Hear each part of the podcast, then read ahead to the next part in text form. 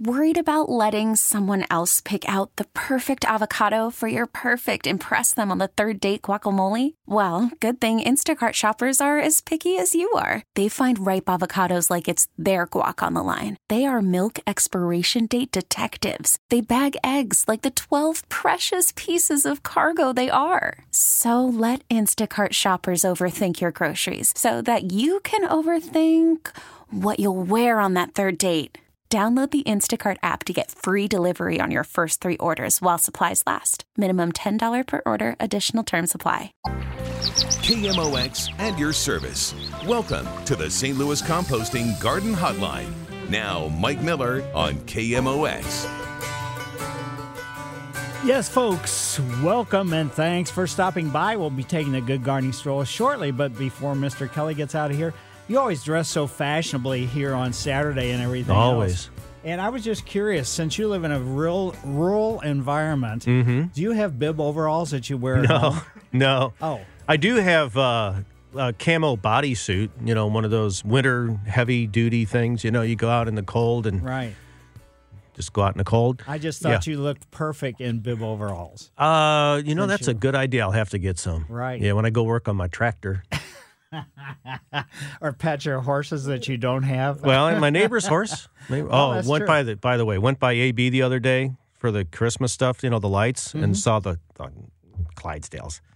Oh my goodness, what beautiful animals they are! you are! aren't kidding. Yeah. For a while, I mean, a lot of the Schnucks had them outside the stores, Mm-hmm. just a single ones, Yeah. so you could kind of get your picture taken with it and everything else. So I, I should have had my bib overalls and get out the pitchfork and be pitching the hay. Yeehaw! I just thought since you were such a cool fashion guy during your work hours that when you're not working, overalls, Bib overalls. right, And that's it. with pins stuck in them. Yeah, exactly. All right, thanks. Yes, and thanks to you for stopping by. We'll be taking a good gardening stroll shortly. If you have any questions, concerns, or comments, 314 436 7900 or 1 800 925 1120. On Saturday mornings, we get together and we have a roundtable discussion about what's impacting your backyard, what's going on in the front yard, what's over there, what's on that side yard.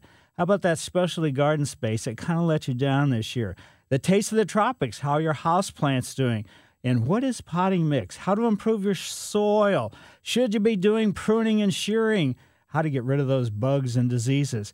And using information to make good decisions. My thoughts and orchestrations hopefully will open and solidify your options with the final judgment obviously going to be on your shoulders. And by the way, this is your show, and I appreciate you inviting me into your home, your car, or wherever you happen to be listening.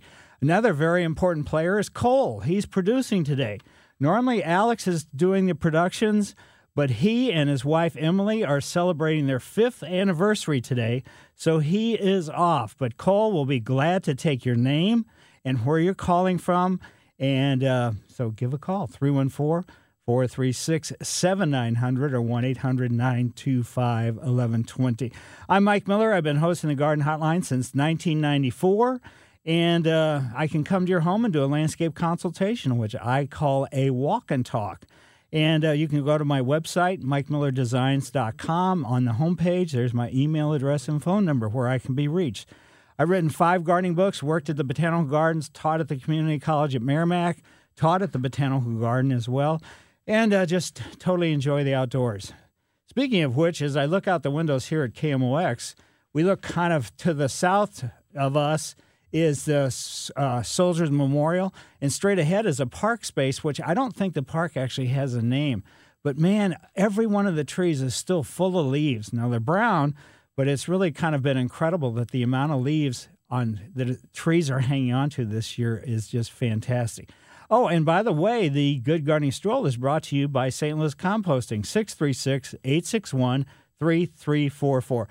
When I start off, you know, when I leave home, I never really know where I'm going. Sometimes, well, I shouldn't say never, but a lot of times I don't. So I just kind of was driving around thinking, hmm, wonder where I should go. And then all of a sudden, I went down Market Street, and where Market Street and 7th and Broadway, that intersection there, whoa, it's the annual Ameren Festival of Lights Winterfest. It's from on Fridays from 4 to 8, and on weekends from 12 to 8, noon to 8 o'clock. And November 23rd, that's the opening. And it's the Gateway Arch Park Foundation. And as you step in, there's an area enclosed by a white fence with garland on it. it. Looks very nice. Then inside that fence is five miniature climatrons where you can rent and then go sit. And I'm assuming eat. I don't know if they serve drinks in there or not, but that could be really a cool thing to do if it was snowing or even raining.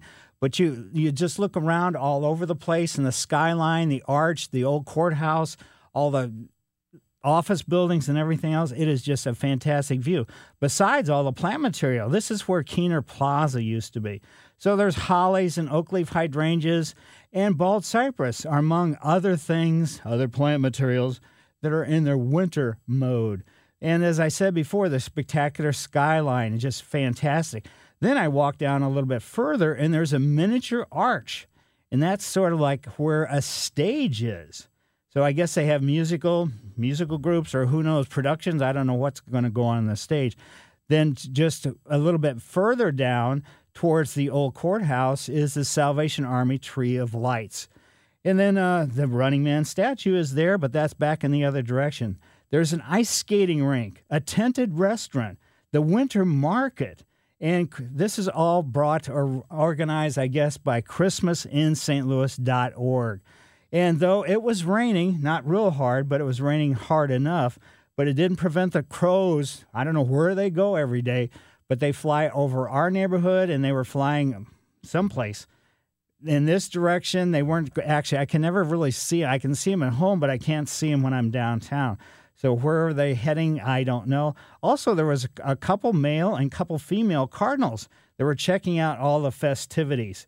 And wow, what a fun place this could possibly be. So it's where Kiener Plaza used to be, and there is so much potential activity there. It is unbelievable. So that's the good gardening stroll for today. So 314 436 7900 or 1 800 925 1120 with your questions, comments, or concerns. Welcome back to the St. Louis Composting Garden Hotline. Once again, Mike Miller on KMOX. If you do have any questions or concern about your landscape, 314 436 7900 or 1 800 925 1120. He just needs your name and where you're calling from. And our first caller is going to be Richard. Hi, Richard. How are you? Hello, Richard. Are you there? Oops. I guess not. oh, well. Let's go to Sally, and she lives in Creve Coeur. Hi, Sally.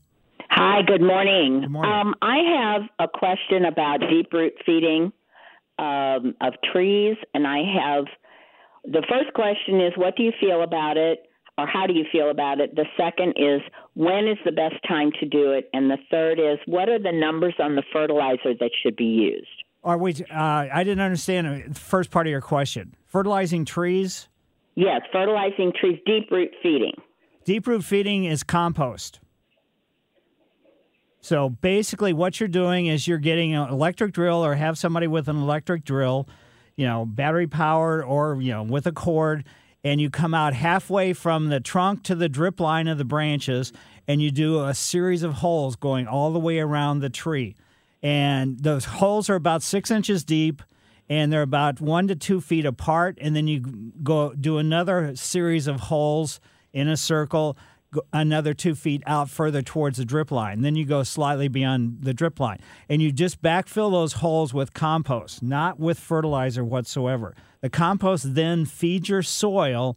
And then what happens is your soil is richer, better, healthier, and then that feeds your trees.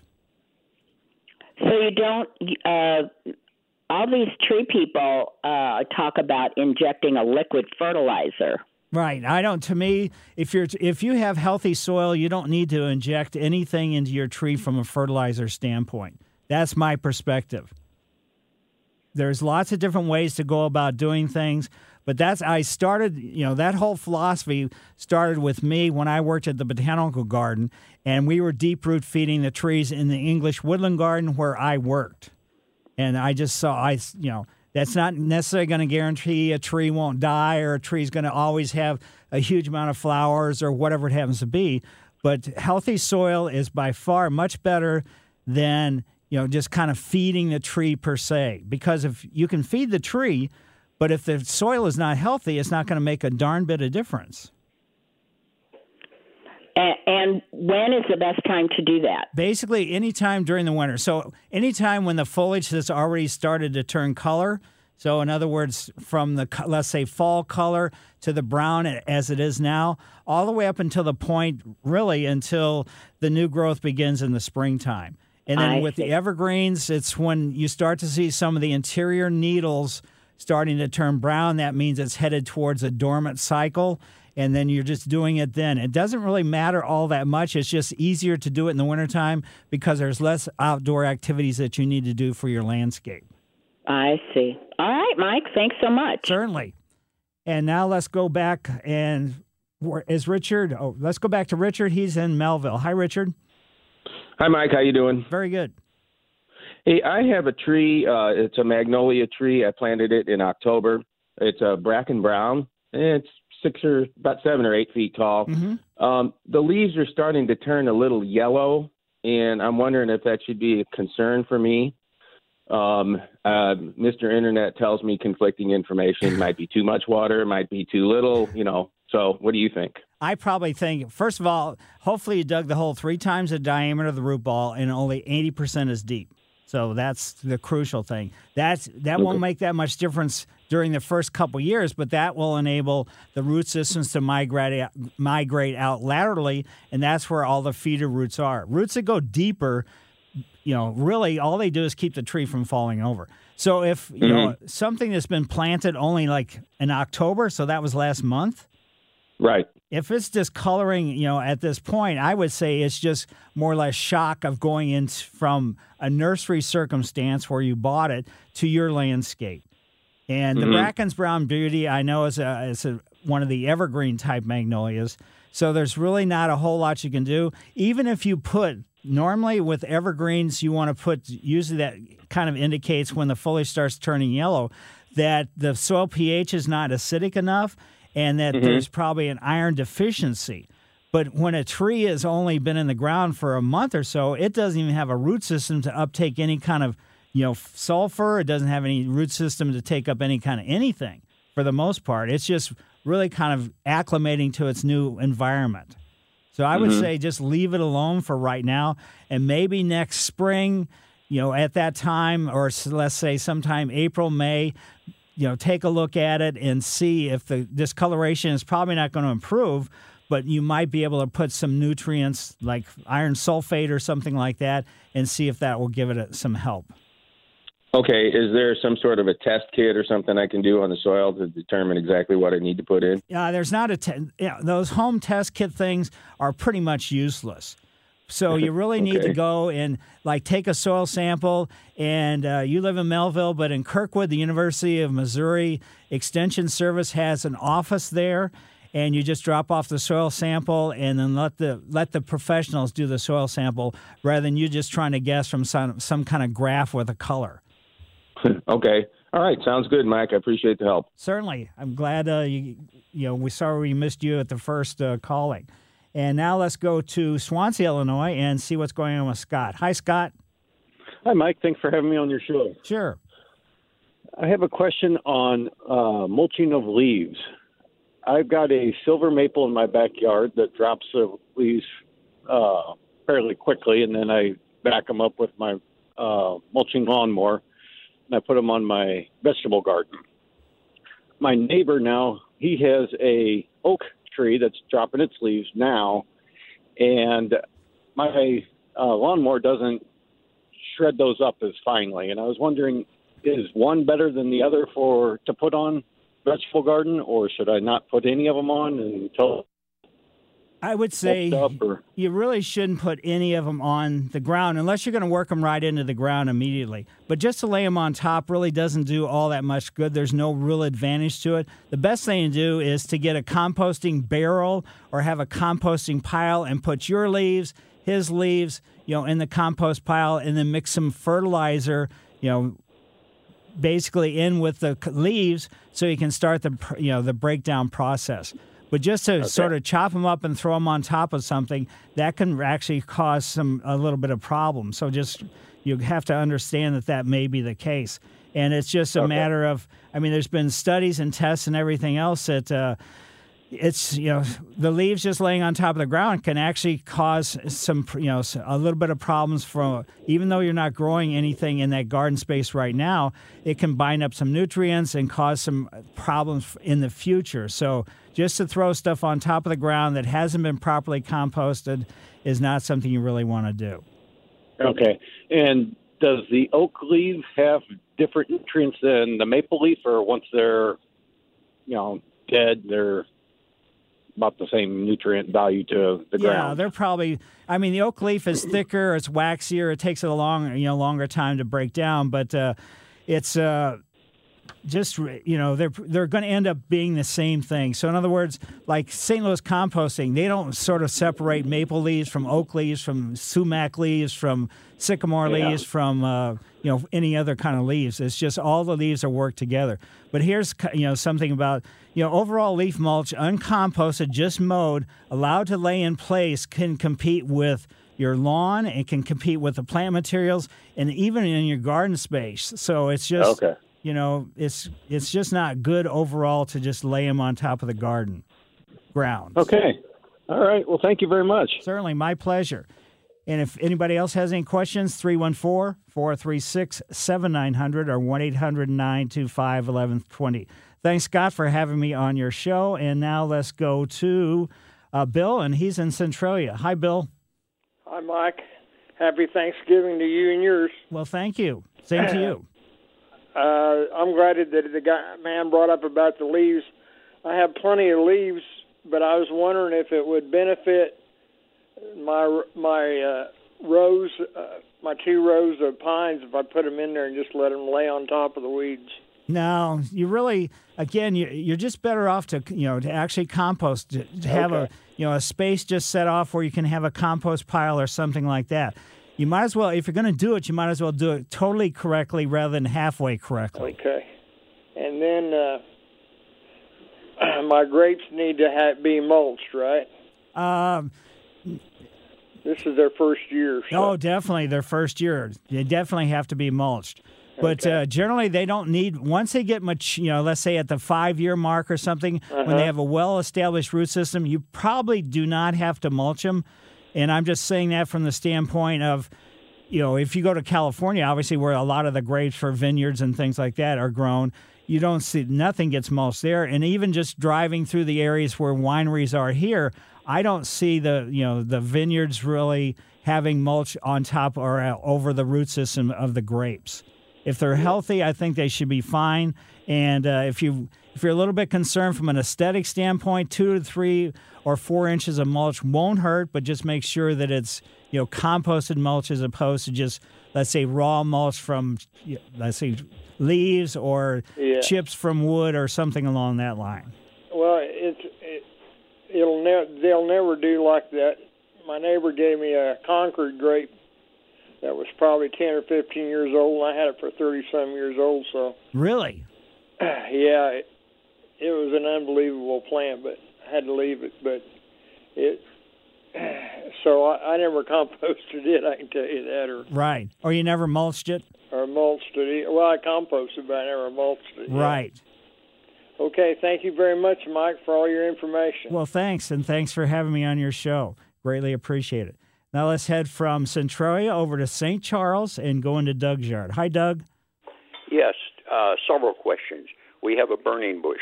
Too late in the year to trim that, and we have a rose of Sharon. Too late in the year to trim those. Basically, not. You, I mean, you can do it. You don't have to do it now.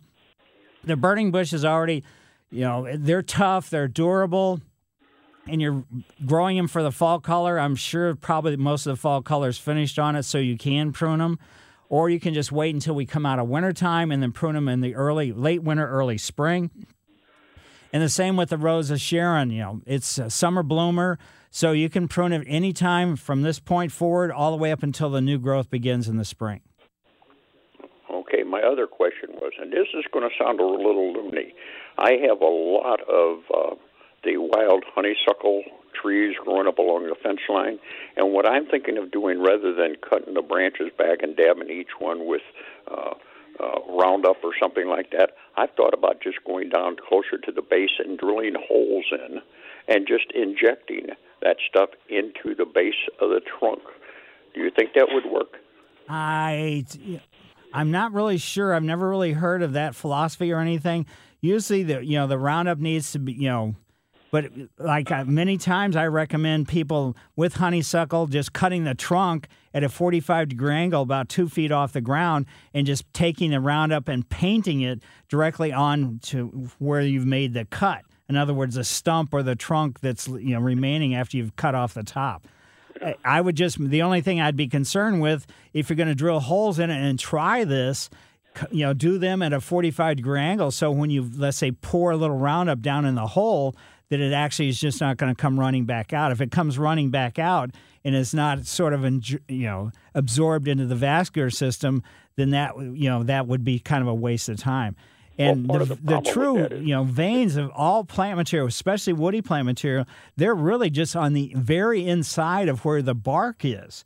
And if you're drilling past where the bark is, you're getting into the heartwood, even on honeysuckle, and that is probably having the Roundup end up down in the heartwood. I don't know if that's going to do any good. The reason why you put Roundup on the foliage or you paint it along, you know, around the perimeter is that's where you know on the foliage it gets absorbed into the you know let's say the vascular system of the tree or the honeysuckle or whatever it happens to be and you know works from that standpoint or if you've cut off the whole trunk and you just paint the let's say the perimeter the caliper or you know the, or the edge of the the plant then you, it's much easier to do so you give it a try and see what you think and you call me back and let me know part of the problem on this is I have a neighbor who cuts his grass once a month, whether it needs it or not, and these are growing right at the fence line into my yard. Ooh. And it doesn't seem to bother him. So that's why I was thinking of doing it the other way. well, sure, why not? Give it a try. okay, thank you. Bye-bye. Mike Miller, KMOX Garden Hotline. If you have any questions, concerns, or comments, 314- 436 7900 or 1 800 925 1120. Folks, 314 436 7900 or 1 800 925 1120 with questions, concerns, or comments. And let's see, where do we want to go? How about over to Patrick's house? And he lives in Florissant. Hi, Patrick. Hey, Mike. Hi. Good morning. Hey, uh, I have been battling and losing for the past six or seven years with wild violets. How the heck do I kill them things? the best thing you can do is sell your house and go someplace where no, they're really brutal. I mean, there's no Yeah, getting around it. I mean, they're probably the, one of the worst, if not the worst, weed that we have. So it's just uh, you know what I've you know found to be most effective is spot treatment with Roundup just as soon as I see the foliage. Now I know that creates and now Roundup is coming out with kind of a cone at the end of the sprayer. So it only you know it only shoots the roundups directly down to where you want it to go, and it won't drift and cause any damage to anything else around it. But they are it's going to be a long, very involved process to finally get rid of them. Man. So just uh, the regular Roundup that you find on the store shelf? Yeah, the regular one. You don't need the one for woody plant material that kills poison ivy and you know honeysuckle and all that other stuff. So, and just make sure that the the one you get, you know, I think it's in a two gallon sprayer. I'm not exactly sure what size it is, but it has a plastic cone at the end, and so it it keeps this Roundup going right down to where you put it. You know, you put the cone and then you shoot the spray. You know, and that's the best way probably to go about doing it. Well, I think I used Roundup before and it killed the leaves, but man, they came back, and I was like, man, I guess I just wasn't persistent enough. You just got to stay on top of it. Yeah, I mean it's it's systemic, so it should go down through the leaves and down through the root system. But I mean, it is like I said, it is probably one of the, if not the worst weed as far as being able to control. Hmm. So you didn't give me any good news at all. well, or you could, you know, I mean, like my wife loves them, so she's, you know. so, yeah, so is my grandson. He'll pick the pink flowers and give them. I mean, uh, the purple flowers right. and give them to my wife, and I'm like, get those things out of here before you start throwing on the carpet. No, but I mean, right. it's got a, it's got sort of a magical system as far as it's perennial, so it can spread by you know, with the root system. But also, it has two different ways of producing seed. One is down kind of right at ground level that you don't even see it. It kind of looks like a snake's head, only it's only about a half inch high. And then the other one's through the flowers, so it produces fly, you know seeds two different ways. Man, and they do grow too. Yep. Mm. All right. Well, I sure appreciate the tip. I will uh, see if I can be more persistent come springtime. Yeah, and just stay on top of it. And it's probably going to, to be honest with you, an average yard is probably going to take multiple years to finally get them all, you know, get it. And you're never probably going to get it 100% under control. But to get it at least under control enough to where your your grandson is not going to be able to find any flowers to pick. Yeah, I, I heard it was going to take. Uh, it could take up to two, three years, four years. Right. Uh, all right. I appreciate your time, sir. I'll keep. I'll keep listening. Thank you. Thanks for having me on your show. And uh, anybody else, 314 436 7900 or 1 800 925 1120. Let's head over to O'Fallon, Illinois, and go into Margie's yard. Hi, Margie. Hello. Hi. Hi, I have two questions. One's about a fig tree, and the other's about peonies. So, for my fig tree, it did really well this summer, um, but I'm wondering do I need to protect it over the winter? Now, is this a hardy variety of fig? Outside fig? Yes, it's a Chicago tur- Chicago fig, turkey, something like that. a turkey. a no. fig.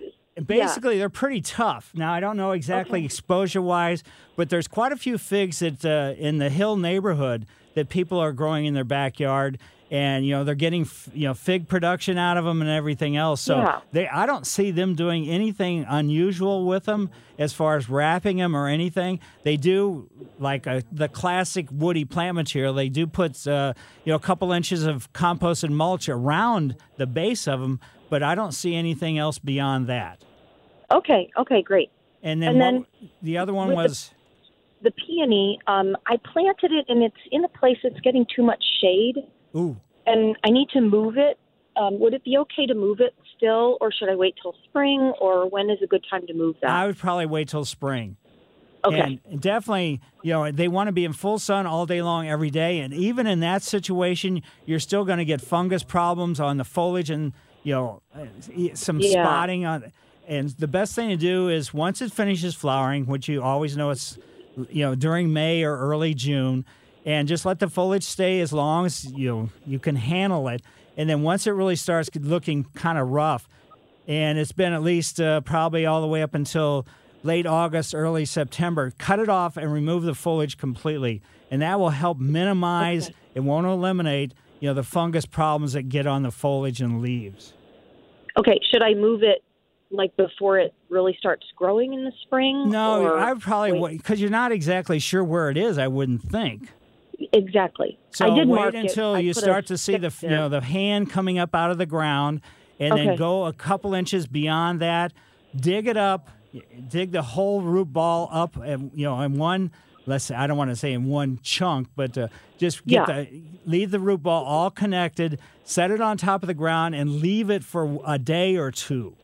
And what Oh, you're okay. doing is when you first dig it up, the root systems of the peonies are very brittle. And if you try to move it and replant it, you may end up breaking a lot of the root system. If you just dig it up and set it someplace and leave it alone for a day or two, then the root system will be much more supple and then it'll be able to acclimate to the new location much Okay. better with minimal damage. Okay, awesome. Thank you so much. Yep. Yeah, the peonies are great, but boy, I mean, we spend a lot of time and energy on them for you know those flowers. They are spectacular, but whew, it's a lot of work. Uh, let's head over to Villa Ridge and see what's going on with Chris. Hi, Chris. Hey, good morning, Mike. How you doing today? Very good. Good. Hey, couple of things um, on the on the putting Roundup onto like honeysuckle and that. What you said kind of prompted me to wonder: Can you like score the the um, bark toward the bottom and get to the where the systemic stuff will go down, as opposed to having to cut it off like that guy? He could just cut around the that part deep enough and then put it in there, and it might retain. Yeah, I mean, he could try that. It's you know, it's just a, a question of the you know, reason why I always say cut it off is just you get you get the you're exposing the veins right there. When you virtually take the bark off anything all the way around, it's you know it's Mm-hmm. going to kill the above ground growth, but it won't kill the root systems. And so then, you know, right after you do that, then go ahead. You could try it. I mean, it could. It's an experimental thing. It's not something that I've really done myself or heard of being done, but it might work. Yeah. Okay. Um, the other question I had, I have a uh, black oak uh, or a black walnut uh, grove of trees, Mm-hmm. and they were planted about ten to fifteen feet apart. Ooh. and there's a ton of them. Yeah, I know.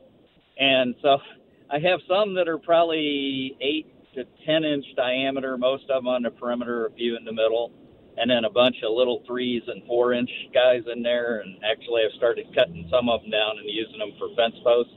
What I was curious about is what distance should I try to to make them apart, and then the other part is um, what would I do as far as um, what size should I try to retain? What's the the smallest I should try to retain to kind of clean this thing up and make it grow better? Because the, the other thing that it prompted you earlier, you were talking about doing the drilling, and I'm heading to the the garden center to get a drill to put the mulch down once I do all this this winter. So Right. just kind of curious. Uh, basically, you, you know how big walnut trees are when they're mature. I mean, they're let's say their canopy is huge. So I'm not saying you have because you're having more or less an orchard of walnut trees. They don't have to be that far apart. But I would say any of them that are kind of in the interior part that don't look, you know, that are, and you have other ones that are outgrowing them. Get rid of all the small ones entirely, and just kind of do that first and then later on you can start looking up into the trees and see well these three trees the two on the perimeter on the ends are much bigger much broader and they're squeezing the one in the center then ultimately you might take that one out Okay. All right. I'll just uh, start taking out the scrawny ones first and go from there. Right, because they're never going to do any good, and all they're doing, they're, I mean, they're still competing for nutrients and everything else with the larger trees, and you want the larger trees, which are going to be able to produce, you know, some walnuts for you to have as much of the nutrient value as they possibly can. Hey, just one other question I just thought about. Should I go ahead and paint some woody roundup on the stumps after I cut them out to get them the root system to die quicker? I probably these the small ones are probably under stress anyway, so you could do that, but it might not be necessary Okay. Very good. because they're All right, well, competing thanks with a bunch for your help. Uh, yeah, because they're competing with the other, you know, more mature trees. The root systems are all intertwined, and so basically, I would say you could do it with the Roundup, but it may not be necessary. What you can do is just wait, and if you start to see any kind of sucker growth come off where you've taken some of the trees out, then maybe put some Roundup on the sucker growth. Okay. That makes sense. Perfect. All right. Well, thanks. Have a great Saturday. You do the very same thing. Mike Miller, KMOX Garden Hotline, back after these messages. Once again, Mike Miller on KMOX. Yes, let's head to Moro, Illinois, and go into Terry's yard. Hi, Terry. Good morning. Hi. Yeah, I have two quick questions. Um, first of all, late summer, I noticed that uh, my maple trees had black ink spots on the uh, leaves. Is that something I should be concerned about? And secondly, when should I tr- prune my uh, grapevines? Grapevines, you can prune them virtually any time now. They finish their growth, so you can prune them going into wintertime, or you can wait until you know we have some more of the warmer weather around Valentine's Day and prune them at that time. So either one of those. As far as the spotting on the maple, that could be physical, like a you know small hail could cause that bruise. But if it's uh you know it's it doesn't sound like a fungus or anything else like along that line, so I wouldn't be overly Hmm. concerned with it. Yeah, they were really dark black and looked like ink blotches, Yeah. about maybe penny size. Okay. Yeah, All I still well- think it's a you know it's a physical thing versus some kind of disease because it's not going to necessarily if if you've never seen them before and all of a sudden they just show up this year and there's a substantial amount. It generally diseases, bacterias, viruses, funguses, they sort of have a growing process. They don't just come all at once. I see. Okay, great. Thank you very much. Certainly, my pleasure. And now let's head from Moro, Illinois, down to Arnold and see what's going on with Steve. Hi, Steve. Hey, good morning, Mike. How are you? Very good. Good. Hey, I got uh, some thoughts on a gentleman with a honeysuckle who's trying to get rid of the stuff on his tree line. Sure. Um, there's a, I know you're familiar, but there's a process that, that we use for trees for thinning them out during logging operations called girdling. And that's where you, like you were saying, you just basically take the uh, a saw or something around the entire circumference Right. near the base, or on a tree you'd go higher.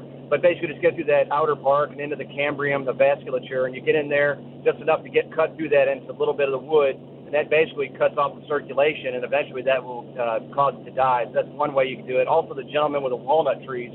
But um, if you're trying to get some trees out, the Department of Conservation has a process they call hack and squirt, where you basically take like a small hatchet or a roofing uh, hammer, if you will, and you hack into the uh, bark of the tree, and you open up a pocket. So you, you hack in about a 45 degree angle, or a, a machete or whatever, and you open up a pocket. And for every one inch diameter of that tree or sapling, you put one ounce of herbicide in there. Ah, you great. Create, you create you create that pocket, and then it, it holds that herbicide in there, and it's pretty remarkable that within you know a year or the next growing season, you can really tell a difference. So if you've got a four inch diameter tree, obviously you put four hacks in it, open up four pockets, four ounces of the herbicide, and it holds it in there. And then as it's sucking all the stuff back down in the roots in the fall, the next spring it'll look kind of funky and kind of dormant. And then within a year or so, it'll actually die. So that's just a process you can try. Yeah, That sounds great, and just make sure that you have a systemic type uh, herbicide because you want to kill the root system too. Yes, sir. There, uh, they have a pretty heavy duty stuff from Department of Conservation. It's called Arsenal. Uh, it, it's rather expensive, but it definitely does the job, and that's what they do on the public land. So it's, uh, I found that to be a good practice. Great. Well, thanks for the insight. And let's, uh, Pat, can you do it kind of quickly? Pat from Kirkwood. Yes, leaving my fall clematis and your uh, rose of Sharon for seeds for the birds and squirrels to eat through the uh, winter time is a fun thing to do. As um, you know, cold and dreary days, you sit and watch them eat these things. So they're a good food source. I found Great. great. It's right. Thank you. Certainly. Yeah, I mean the birds having something for them to eat. I mean whether you you could have plant material like you know hollies or something along that line, or even as horrible as this sounds, uh, honeysuckles. You know they love the honeysuckle berry, or even something like junipers. Junipers with the blue cones, blueberries. They love those as well. So anything around that you can have some kind of fruit for them and you can invite them into your yard. That's exactly what it's all about. So that's a great, you know, great insight. Now the clematis, I didn't know that. You know, I'm not, you know, I've only grown a few varieties of the clematis, and I've not noticed that the birds coming to them as much.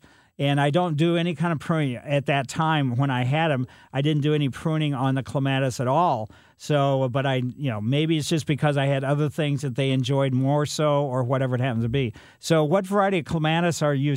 Do you have one So specific? fall or or winter one, and um, it's just to where the cardinals especially will sit on top of it and eat those seeds. All right. So well, that's great. I- Really, really a fun thing to do through the uh, winter, and it's just you know then trim all those things in in March. Right, And exactly. you fed the birds and squirrels and things. It's been a fun thing to do. right. Well, that sounds perfect. Pokeberries, pokeberries are another thing. If you can leave those till Right. March, and then the pokeberries especially will come up real easy after you uh, uh, you know, after the winter. Then you just go out and pull them up. Right. And right now we have the three sugar maples that are you know wrapping around our because we're on a corner, and the, a lot of the birds like you know the sugar maples. There's let's say they're whirly birds are really small and they're really dense, and the birds are you know constantly flying up there and actually eating those as well as the squirrels getting up there too. So there's all kinds of things in nature that you can invite you know other parts of nature into your own landscape. So thanks a lot. Pat, for the insight there on that. So, Mike Miller, KMOX Garden Hotline. We will be back after the news by Brian Kelly. KMOX and your service. Welcome to the St. Louis Composting Garden Hotline. Now, Mike Miller on KMOX. Yes, folks, welcome to the Garden Hotline Tip of the Trowel Hour, and I'll be giving the tip of the trowel shortly. But right now, you can call 314 436 7900 or 1 800 925 1120. Questions, ideas, comments, concerns. And Mr. Kelly, we were talking about bib overalls last hour. Yeah, bib overalls. And I didn't know if you ordered some online. I was looking. I'm looking. I'm waiting for the big sale. Yeah, they're not on sale yet. I'm sure around Christmas, the yeah, the bib overalls will be on sale. Uh, and uh, Black Friday, yeah, as Cole suggested. true. Yeah, I'll wait for that and make sure to get some, and I'll get a picture of me in them and send them to you. send a Sounds picture to you. Yes. Great, so thanks for the idea. That's that's terrific. Yes, folks, and thanks to you for having me on your show, where we're here to discuss plant selection, caring for ups and downs and all arounds to your annuals. Annuals, woo wee. That cold spell we had a couple weeks ago, that uh, kind of did some damage to even the very tough annuals, like the hardy kales and pansies and things like that. I haven't seen too many that are, you know, looking all that well. How about those bulbs? You get your tulips and daffodils and crocus and grape hyacinths and hyacinths planted. Your edibles, Ugh, the edibles. Stay away from that romaine lettuce, especially if it's from California. Well, you're not going to grow California lettuce here, so you don't have to worry about it. And uh, how about ground covers, houseplants, lawn, perennials, roses, trees, shrubs, vines, and water gardens? I'll share my thoughts, but please remember my answers, comments, and opinions is certainly not the only garden path to take, but offered to you as just a way to maybe consider. So uh, across the big board right now is Cole. Cole's taking your your calls. All he needs is your name and your num no where you're calling from. That's what he needs. And Alex is usually producing the show, but him and Emily, his wife, are having their fifth anniversary today. So they're partying on, or what? I don't know exactly what they're doing. Anyway, during the week, I spend time doing landscape consulting, which I call a walk and talk. You can contact me, go to my website, mikemillerdesigns.com, the homepage. That's where my email address and phone number are listed. So you schedule a walk and talk. Also, you can give a walk and talk gift certificate for somebody that, uh, you know, where I would come to their home. They can, the actually date, time, and everything else can be determined later on. I just email the actual gift certificate and we go from there. Tip of the trowel is a special recognition for individual group or a situation that's made an impression on me and is brought to you by St. Louis Composting, 636 861 3344. The tip of the trowel today goes out to the National Wildlife Federation. The National Wildlife Federation, they sent an email out, and because Thanksgiving and happy Thanksgiving to everybody, you know, coming up in only a few days, uh, was related to fascinating turkey facts. Turkeys likely wasn't on the menu at the first Thanksgiving. While wild turkeys were plentiful in New England at that time, historical accounts don't mention it specifically as one of the foods served at the very earliest Thanksgiving celebrations. Wild turkeys were first domesticated by Native Americans in Mexico, and the Spanish conquistadors actually took the turkeys, the native wild turkeys, back to Europe. Wild turkey is one of only two American species that's been domesticated. The other is the Muscovy duck. The Muscovy duck, what they are, which there's some Muscovy ducks, which I didn't know what they were at the St. Louis Zoo, but they just like the male turkey, the the male Muscovy duck has a wattle. And when I read this thing, I thought, waddle, you mean that's how they walk? No, it's W A T T L E. That's that thing that hangs out over their nose. So you can totally wild and crazy. And, uh, and guess what? The wild turkeys can fly up to 55 miles an hour and they can run at 25 miles an hour. So that's just totally wild and crazy. And uh, the wild turkeys are the second largest wild bird in North America, second only to the trumpeter swans. So, and also you can produce or you can support local wild turkey populations by planting native trees, shrubs, and wildflowers that you know provide nuts, berries, seeds, and insects for the turkeys to feed upon.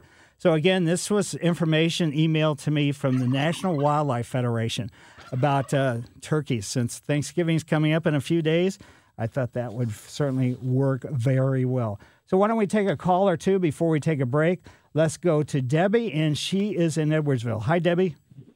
Hey, Mike, how are you? Very good.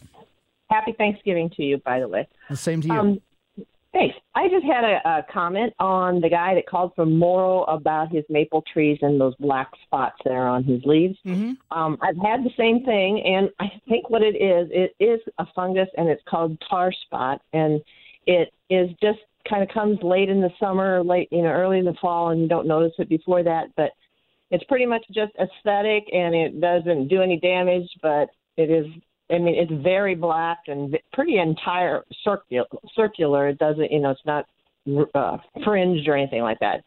So um, I think that's what it's called, tar spot. Well, great. Well, thanks for the insight because I was thinking it was only something physical. So tar yeah, spot. I think it's a fungus. Yes. Well, great. Well, thanks. I greatly appreciate it. That's why, you know, listeners are very, very important. And thanks for having me on your show, Debbie. Thank you. Bye bye. Now let's go to Glenn, and he lives in the city of St. Louis. Hi, Glenn. Hey, Mike. Uh, great show as always. Would Would you discuss with your listeners the proper way to uh, apply mulch in maybe the spring and the fall, especially if you have some ground covers or if you have some seeds like Mexican milkweed that are going to be dropping and you hope to have them germinate next spring? The best way and maybe uh, when to apply spring and fall mulch. Basically, what you want to do is a lot of times, many times, if we're having self seeding, you know, plant material like you're talking about, you're probably better off not to put any mulch down at all. But if you're going to put some mulch down, not more than one inch, and it's got to be well composted because if it's not, it can really interrupt the whole germination process. And what you need to do if you are going to put mulch down over ground covers or whatever it happens to be, you're better off to water the area first unless there's been some recent rain. Because even well composted material that you would be putting down can absorb some of the moisture from the surface, and that could it's probably not going to cause a problem, but that's just one of the you know one of the concerns that you you know that you need to be thinking about herbaceous plant materials like peonies and things along that line. Uh, iris, one to two inches of mulch, you know, is the most that you want around. Whether they're cone flowers or anything else, doesn't matter. One to two inches the most is one to two inches deep is the most. And then also around woody plant material, keep the mulch away from the base of the trunk where the trunk or the stems are going into the ground. And three to four inches of mulch is the maximum for those situations. Would you pl- would you apply it in the spring and fall? Would you Uh, recommend that? Only if it's needed. So, in other words, you want one to two inches on the perennials. And so, if when fall comes around, you still have an inch there, then you know don't put any more mulch down. A lot of times, people use mulch for an aesthetic standpoint more so than beneficial to the plant material. Okay. On your hostas, would you cut back all the foliage before applying the mulch, or just apply it over? I probably I cut I've already cut my hosta and what I you know with my I I just put some mulch around them you know so I don't really kind of care you know either way you can do it. And when I worked in the woodland garden at the botanical garden, I cut the foliage down on the hostas and then I spent most of the winter time mulching the entire woodland garden with leaf mold. That's what they used, you know, when I was working there. Very good. Well, thanks a lot for the advice. Well, great. Well, thanks for calling. And let's see, let's take one more call before we take a break. Let's go to Mike in Oakville. Hi, Mike. Oh, Hi. oh, are you still there? Yes. Still there? Hey, I'm sorry, Mike. Hey, enjoy your show. Hey, real quick, what's your thoughts on feeding birds this, um, you know, through the winter? Um, any any thoughts on that? I love it. You know, I, I used so to do do it I. a lot. I I used to do it a lot. I'd feed thistle seed for the doves and for the finches and things like that. But to be honest with you, I've had to stop feeding the birds because we've got feral cats in the neighborhood. And of course, where you feed the birds, the cats are going to be drawn to that. And it was driving me nuts. I was having to run outside and chase the cats away way, way too much. So now I just hope that whatever plant material that I have around or that's growing around, the birds, like I said, with the sugar maple, they eating, you know, the, the maple seeds and things along that line as, as opposed to me putting out bird seed. When I lived in Soulard, I f- we didn't have a problem with the feral cats at all. And what I did there is I just sprinkled the bird seed on the ground, on the sidewalks and things like that. And uh, the birds, you know, they loved it. Uh, do you ever use the beef suet for you know the you know the uh, the beef fat with uh, seed in it? Uh, I didn't. I've not used it. I've been strictly a seed type person, but that's just my own personal choice. Okay. Thanks, Mike. As always, enjoy listening to you, buddy. Well, great. Well, thanks for having me on your show. Mike Miller, uh, KMOX Garden Hotline, back after these messages. Yes, folks, if you have questions, concerns, or comments, 314 436 7900 or 1 800 925 1120. Have you put your garden hose away yet? Well, maybe if you haven't, go out there and just check your ground to see how dry it is. And you may want to still water some of the plant material because I don't know, this weather's been so screwy. There is going to be a time when we start having some harsh, cold weather. And then if your soil is dry, what it does is it shrinks as it dries. And then that exposes air pockets around the feeder roots, which are the essential root system or part of the root system for your plant material. And then the cold air sinks down into there and could do some damage to your feeder roots. Another thing to think about too, we've had a couple or three, four questions related to lawn and leaves. And here's another one. Uh, a little comment, uh, you know, research wise. Leaves on the lawn or any garden space block sunlight. So, in other words, if you've got some leaves thicker or deeper than one inch over your lawn, even if your lawn is dormant like zoysia, definitely if it's you know actively growing like the cool season lawns like the bluegrasses and fescues, it blocks that sunlight. Additionally, it can smother, suffocate by causing problems related to evaporating moisture from the soil up into the air. And this could cause, in other words, it creates, I don't want to say like a plastic bag, but it holds some moisture on the ground, and then that can cause some fungus problems. Now, fungus problems in the wintertime are not deadly, but what they do, they can weaken the plant material. So that's, you know, it can cause some patchy spots and things like that in your lawn. So that's one of the reasons why you want to keep up with you know, getting rid of the you know leaves, whether you mulch them with your mulching mower or anything else, you, you don't want them to get more than one inch deep because it can cause some problems. Let's go now to Millstadt and into Eric's yard. Hi, Eric. Oh, hi, Mike. How you doing? Thanks for taking my call. Sure. I've got a, a question. I called about three or four weeks ago because I was considering putting some sod down, and you said, "Oh, it might be sort of on the edge of when you should be putting this down." Well, anyway, I put it down, and I put mixed it up with some dirt and some compost, and got the sod down. And the sod still looks nice and green, but it's not really adhering to the soil surface. And I was wondering, do you think it, it's going to be okay, or do you think I could do anything to help that out? There's nothing you can really do, to be honest with you. So, in other words, the roots have not started to penetrate into the ground. And if they don't, and we get some really harsh cold weather, it could kill the sod. That's why, you know, my recommendation at that time is is kind of a roll of the dice. So, in other words, just Yep. continue to go out, you know, every few days or you know once a week or so. Now it's fine, and uh, you know, just kind of pick up one corner of one piece and see if you're starting to get you know the root system to penetrate into the ground. If it doesn't, then it's going to be very, very iffy. Do you think it's good to put any water extra on it? Uh, one person had told me they probably shouldn't put much water on it anymore. Uh, probably, if you're not, if we have extended periods of dry or drought where you know we go a week to 10 days and there hasn't been any rainfall at all i would water but i wouldn't just routinely water it because the watering is not necessarily going to help the root systems so in other words the roots have to be sort of triggered the growth by the blades, and the blades have to, you know, the sunlight and everything else. So that's what you know makes food, and then that shares the food that it's making, you know, with the root system and the other parts of the plant material. But uh, so there's really not too much you can do. Okay, so just if it stays green, that's kind of a good sign. But uh, yes, if it if it doesn't work, I guess it'll just start to dry out come March and April. Yeah, you'll notice that uh, it'll start discoloring and not look good. Okay, thanks for the call. Sure. I greatly appreciate you having me on your show. 314 436 7900 or 1 800 925 1120. Uh, Barb lives in Fairview Heights. Hi, Barb. Good morning. Hi. I have I have a Christmas cactus that over the last it's either four or five years old. I have maybe had oh maybe a dozen blooms. It just does not bloom at Christmas time. I purchased it doesn't bloom.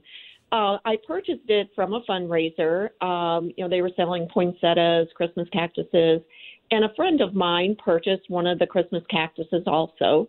Hers is beautiful every year. Mine is not. Is there something I could do to, you know, maybe get the cactus to bloom?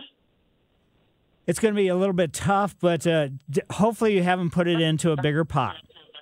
So, in other words, they want to be pot bound. That's the best thing you can do. And then I would probably go to your favorite garden center and get some fertilizer for cactus and whatever amount it says to water, you know, slash fertilizer with, do about half that label rate. And uh, that's about the only thing you're going to be able to do.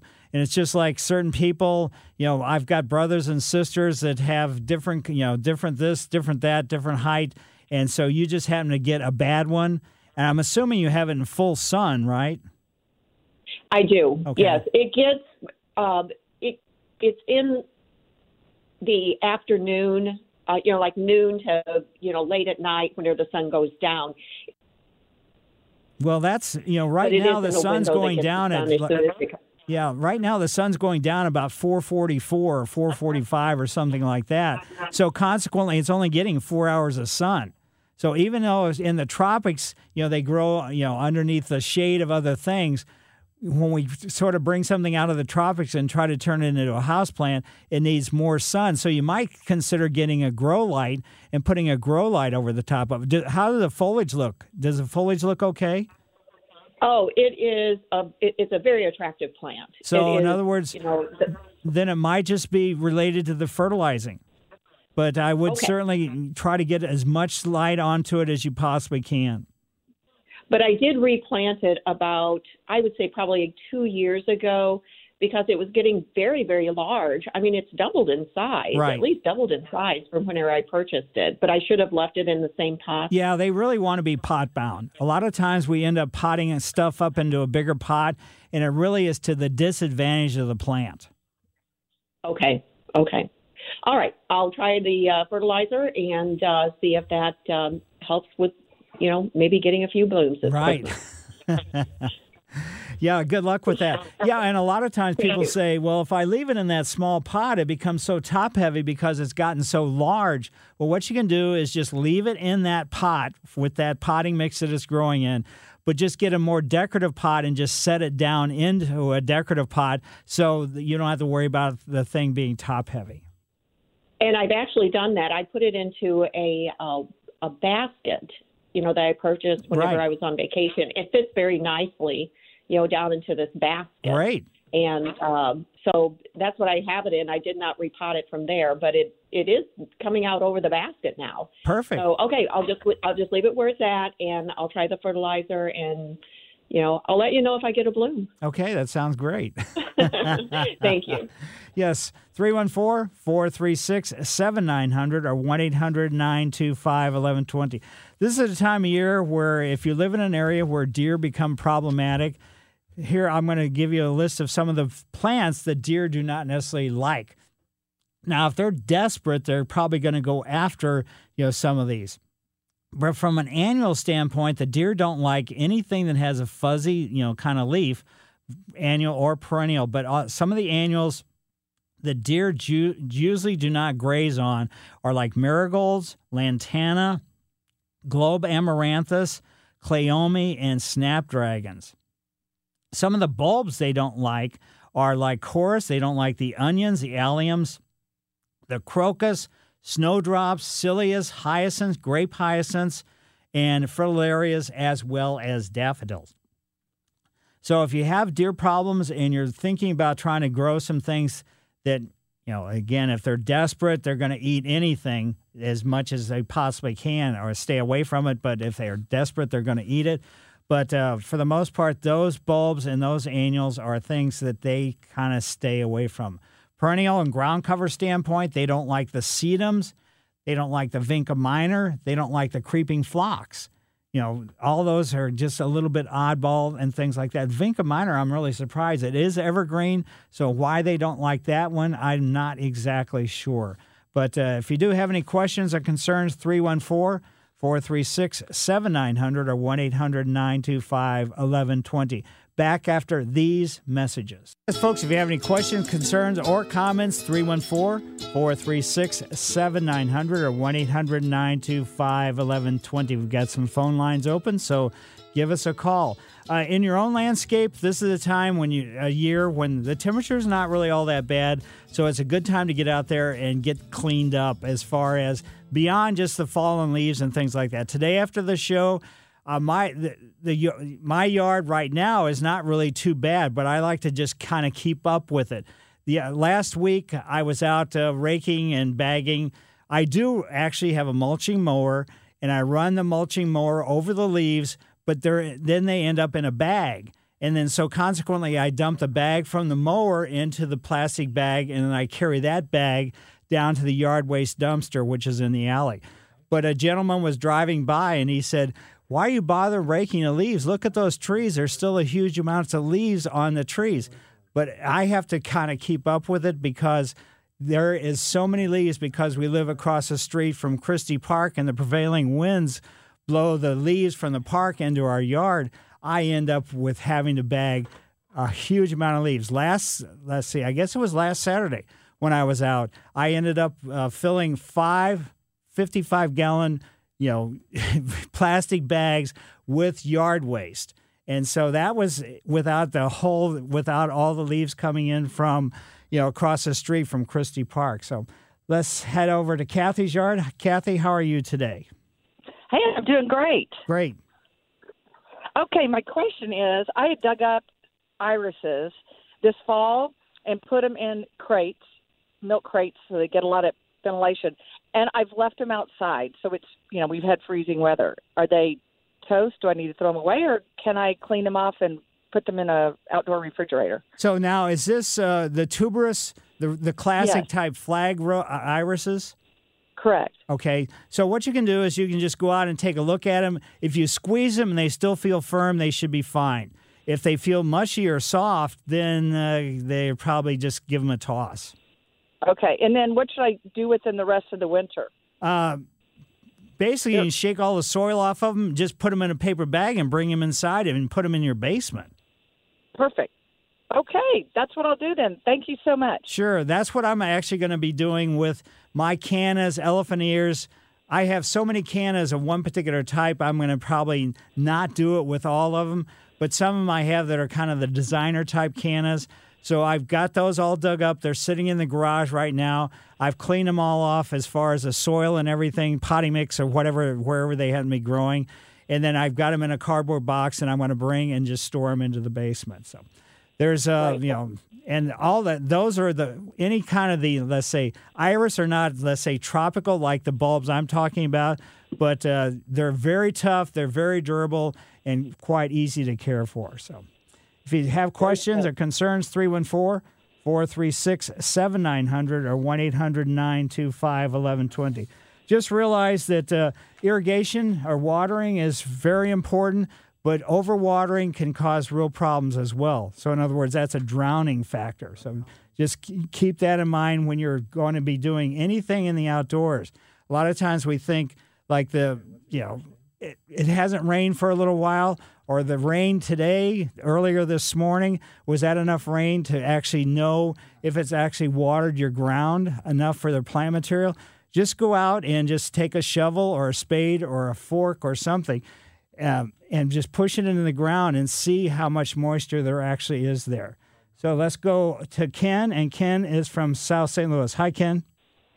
Hey, Mike. Um, uh, love your program, and uh, I'd like to ask you about uh, elephant ear bulbs. I I was given a bunch of uh, elephant ear bulbs uh, last spring, Mhm. and uh, I planted them in some huge pots in in uh, potting mix, Right. and they did they did great. Uh, it had nice big leaves on them and everything. Well, I was uh, digging them out of the pot to trying to take them out of the pots, and uh, uh, when I uh, when I dug them up, there was no bulbs this fall. Uh, there's nothing but the plants and uh, and big roots uh, going down into the into the soil, but uh, but no bulbs. Uh, what uh, are those still salvageable? Can I grow them next year, or what? What should I do with them? I was going to put the the bulbs in paper bags, but Yeah. uh, They should be fine. Just cut the foliage off of them. So if it doesn't have the classic bulb, you know, that's let's say when you purchase or buy, it's just the growth process and everything else. They're not from a production nursery, and that's where the ones that you see for sale.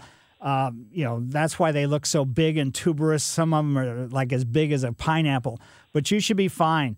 Just uh, you know, cut off the, the top. Don't leave maybe one or two inches at the most, probably an inch of the stems where the foliage was, and just put them in paper bags, and you'll be great. It'll, they'll work out fine for you.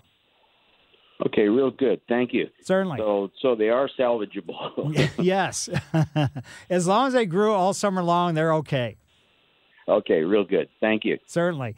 And now let's go to Kathy, and Kathy lives in Ballwin. Hi, Kathy. Hi, Mike. I have two questions. I have a Chinese dogwood, and it's it's living. It's it's about seven feet, but the whole trunk has completely shat, shredded like like a sycamore tree. Is that typical? You mean it's got texture, or the bark has actually fallen off? The bark has come off of the Chinese dogwood, and Whoa! it's kind of peeled off in spots. If it's just, Um, you know, it could be when a tree actually the diameter of the tree increases, it sloughs off the old bark and the new bark actually pushes out from behind. But if it's fallen off all the way around, that's not a good sign. Oh, okay. It's not dead, but I just thought, is that typical for the Chinese dogwood? Well, Okay, every I'll tree, every tree that grows, that's how it actually grows. In other words, Yeah. increases the caliper. Okay, maybe that's the problem. Uh huh. Or that's the good thing, right? And then, how short should I gra- I leave my grass for the winter when I collect collect the, the leaves, you know, and mulch them? I'm cutting the grass essentially too. So, how short should the grass be? Should it left be left longer? Uh, no, not too long. But so, do you have like a cool season lawn of fescue or bluegrass? Oh, it's a bluegrass. Yeah. Yeah, so probably like three to three and a half inches should be adequate. Okay, three to three and a half inches. Right. Okay, great. Very good. Thank you very much. Yeah, if you let it go too long, what it does is when we have rain and moisture or whatever it happens to be from sleet or snow or anything else, what it does is mat down and that creates the fungus problems. And again, winter funguses do not kill, but they do weaken the plant material. So that's then, you know, be weaken the plant material, meaning your lawn. So then when spring Mhm. comes around and the really the dangerous fungus and problems and things along that line start Mhm. erupting, it's already weakened and then it's a disaster. Mm-hmm. So set the mower wheels like midway, just in the middle. Right, exactly. Okay. Very good. Will do. Thank you so much. Yeah, my pleasure. And Okay. anybody else, 314 436 7900 or 1 800 925 1120. Let's go over to Connie's yard. Connie is from Fairview Heights. Hi, Connie. Hi, Mike. I've got some additional information for a couple of the calls you've gotten today. Okay. Um, the first one is the lady that had the problem with the Christmas cactus. Mm-hmm. Well, I've found that they really need to be almost like a poinsettia is growing. They really need that 12 hours of darkness. What I do with mine is I, it stays outside all summer, Right. and when the weather starts getting cool in the fall, about the time to bring it in, I've found that it's already set buds.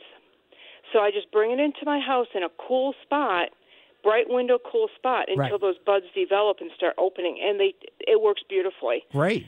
Um, and another thing, you were just talking about the Kousa dogwood. hmm I have several of them, and that's part of their growth pattern. They get um, the bark just kind of peels in spots, so it's kind of almost like a leopardy print on the bark. It's real shallow. It's not deep um, things, but that's part of their ornamental value is to have that kind of leopardy mottled appearance to their trunks as they mature. Well, great. Yeah, that's why I figured the way she was describing it just sounded like the sort of the increase in the diameter of the actual trunk. The trunk Yeah, they kind of they almost peel a little bit, almost like a uh, river birch. You Right. know how the river birch will peel. It's kind of almost the same thing, but it's more of a mottled leopard print looking pattern going on. well, that's great. Well, thanks for the insight. You're welcome. I enjoy your show. Thank you. Well, great. Well, thanks for having me on your show. Mike Miller, KMOX Garden Hotline. If you have any questions, concerns, or comments, 314 436 7900 or 1 800 925 1120. Welcome back to the St. Louis Composting Garden Hotline. Once again, Mike Miller on KMOX. Yes, folks, you know the Botanical Garden has all kinds of different uh, events going on for this time of year, but on December 22nd, they have the Hanukkah Festival of Lights. That's from 12 to noon to 4 o'clock, and traditional holiday separation. And then also on December 30th, they have the Kwanzaa Festival of Fr- uh, First Fruits. So that's from 12 to 4 as well. So there's besides the garden hotline, Gardenland Express, and everything else that goes on, the tours of the, you know, the Victorian House, the Tower Grove House, the Botanical Garden is, and then of course the lights at night, where there's over a million lights spread out across the Botanical Garden, is we are so lucky to have that organization here in our in our metropolitan area. I go to whenever Tracy and I travel, we always go to the botanical garden, and there's really hardly any places that compare with the one that we have here. So we are extremely lucky. Let's head over to Godfrey, Illinois, and see what's going on with Mike. Hi, Mike. Hey there, uh, Mike. Thanks for your show. Uh, I have a really bad problem with moles, and I just want any advice you can give to get rid of these things. Basically, you have a nice yard, let's put it that way, or else the Yeah. moles wouldn't be there. Moles, their main diet is earthworms. So you could either let your yard go to heck and then the moles will move on to somebody else's yard that has a better yard. Or what you can do is really, I mean, there's lots of different things. I've had people call in and say it's very cruel for me to, you know, to say, but using the traps is the best thing you can possibly do. There's a couple different kinds of traps, and uh, there's one that chokes them, and there's one that just spears them. But uh, several traps along the tunnels that have popped up recently. So, in other words, within one day, then set the traps there. If you don't get a mole during that day, then guess what? You're going to have to move them to another, you know, pop new pop up area. But that's Okay, pretty so much they- the only way. Yeah, those traps can't just sit there for days and days. If they No. don't come up after a day, they've moved on. Right, exactly. They're you know they're so in other words, they've already more or less from their own the mole's perspective eaten all the earthworms that are along that trail. Okay. And so then they don't bother going back in that direction again. Okay, I- I've been doing that, so I guess I'll just keep after it. They're just uh, they don't make trails so much as they make a mound, and then Yeah, I don't know where to put the trap. Yeah, exactly. So just watch out watch out for the ones that pop up and then set the traps on the ones that have popped up. And the the you know, the worst part of moles are they have two separate tunnels. The one that's a surface tunnel, that's the one that's the, more or less a buffet line. Then they have a tunnel that's about a you know six or eight or ten inch or twelve inches deeper than that. That's a tunnel that they use to go back to their den where they sleep. So that's Yeah. that's the one where you wonder why are these piles of dirt in my yard? Well, it's because they're pushing it up out of the ground because they can't lift it up like they can on the buffet lines. Is their den likely to be like under a tree or something? Not necessarily. You know, so it's it's not like ground hornets that are always underneath shrubs or something like that. It's wherever they choose. Who knows why they've chosen that particular spot? And Does flooding do anything if I put a hose in their tunnel? Does that discourage them or make them go away? Well, it's, you know, soak into the ground. It uh, basically it just goes back down in the ground. Now there's a you know there's been people through the years that have said I just sit out in the yard on a lawn chair and watch for the pop the tunnels to pop up and I have a shovel in my hand and I just drive it into the ground and pop those moles up out of the ground and then you know chop them up. And then if you do start getting a bunch of moles back in the 1800s they used to sell fur coats made out of mole fur. Yeah. Oh, I don't think I'll go that far. But uh, uh, thanks, thanks very much. That's that's a. I guess I'll just keep being persistent. Yeah, you can. There's nothing else you can do. Like I said, you have a nice yard, or else they wouldn't be there because they're going after the earthworms. Earthworms only live in nice yards. Yeah. Okay. Thanks for your help. Yep. And now let's go over to Red Bud, Illinois, from Godfrey, and see what's going on with Charlie. Hi, Charlie. Hi, Mike. Hi. Quick question for you. Uh, I have a cool season grass, mostly bluegrass and fescue. I was wondering if it's too late to put a winterizer on now. Uh, it all depends. You know, you just have to be very careful about putting winterizers. Sometimes, if the first number is pretty high, then you could cause some real problems. You know, for for your lawn. So it's you know with the not knowing what the weather is. Normally, uh, you know, it should be okay. But uh, if the first number is above like low twenties, I would say don't do it. Okay. That's I try to do that anyway. Even during the spring, I don't put a high nitrogen on there if I Right. can help it, but try not to. Okay. Thanks a lot. Thanks for your show. Well, Enjoy thank you, and thanks for having me on your show. Also, using uh, for fertilizer, all fertilizers are not created equal. So things like triple ten or triple triple twelve were formulated for one season's growth, like for corn or agricultural products or things like that. Those are the ones that you do not want to use on your lawn or any kind of perennial plants. From Red Bud, let's go over to St. Charles and see what's going on with Jim. Hi, Jim. Hi, good morning, sir. I've got uh, three arborvitae I planted about a year and a half ago. They're doing really well, so I'd like to move them uh, away from the fence and spread them out a bit. Planned on doing it earlier this season, but uh, time got away from me. Uh, I may be able to do it tomorrow, but if not, it's going to be about two weeks from now before I can do it. And I'm just curious, is that too late to, to move the bushes, pick them up and move them? Yeah, you're just taking a really big chance because even if you're really careful and get a huge root ball and everything else, when you dig up something, you're going to disrupt the, the let's say the feeder roots, and then consequently, when you move it to a new location, it doesn't have that feeder roots to uptake moisture. And so then in the wintertime, we have a really bad winter and it's not getting moisture up through the root system, then you could see some winter damage to it. So that would be the only concern that I might have. If you can, I would probably wait until we come out of the worst part of wintertime. So sometime towards the end of January, early February, and do it at that time. If these were already grown, like at a nursery or something, then I would say there's no problem at all because the root systems are there, they're going to be intact. But when you dig up something, you're tearing up and doing some damage, as even regardless of how careful you want to be. Okay, so I can do it late winter. I don't have to wait till next fall, for example. Right, exactly. Oh, thank you so much. Thank you. And yeah, and when anybody that's going to transplant anything, just make sure, regardless of the season you're going to do it, regardless of the type of plant material, that you water the plant material first because that's going to minimize the amount of damage there is going to be to the root system. And there's no way getting around it that you know that you're not going to have some kind of damage, regardless of how careful you are. And I know you say, well, if I if I water the plant material, then that's going to make it really heavy, and it's going to make it really difficult to you know to lift up out of the ground to put it in a new location. But what you could do this time of year is just go ahead and get the spot, you know, determine where you want to have the spot and everything else. Get that area kind of the soil worked up so you can it'll be a little bit easier next you know whenever you decide to go ahead and move them. So thanks jim for calling. I greatly appreciate it. And thanks to everybody else for calling. And uh, uh, it's been really kind of a, a wild and crazy time as far as uh, you know this with the way the weather's been. I mean it's just been unbelievable to think we were in the low teens or even like almost down to the single digits for real temperatures only what two weeks ago.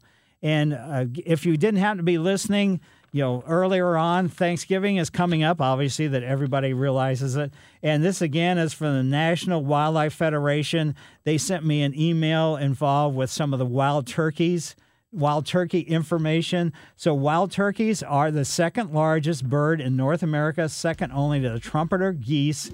Uh, ben Franklin, he preferred to uh, have the wild turkey for our national bird rather than the bald eagle. So, hmm, so Ben Franklin's kind of cool. Mike Miller, KMOX Garden Hotline. Happy Thanksgiving. See you next week. This episode is brought to you by Progressive Insurance. Whether you love true crime or comedy, celebrity interviews or news, you call the shots on what's in your podcast queue. And guess what? Now you can call them on your auto insurance too with the Name Your Price tool from Progressive. It works just the way it sounds. You tell Progressive how much you want to pay for car insurance, and they'll show you coverage options that fit your budget. Get your quote today at progressive.com to join the over 28 million drivers who trust Progressive. Progressive Casualty Insurance Company and Affiliates. Price and coverage match limited by state law.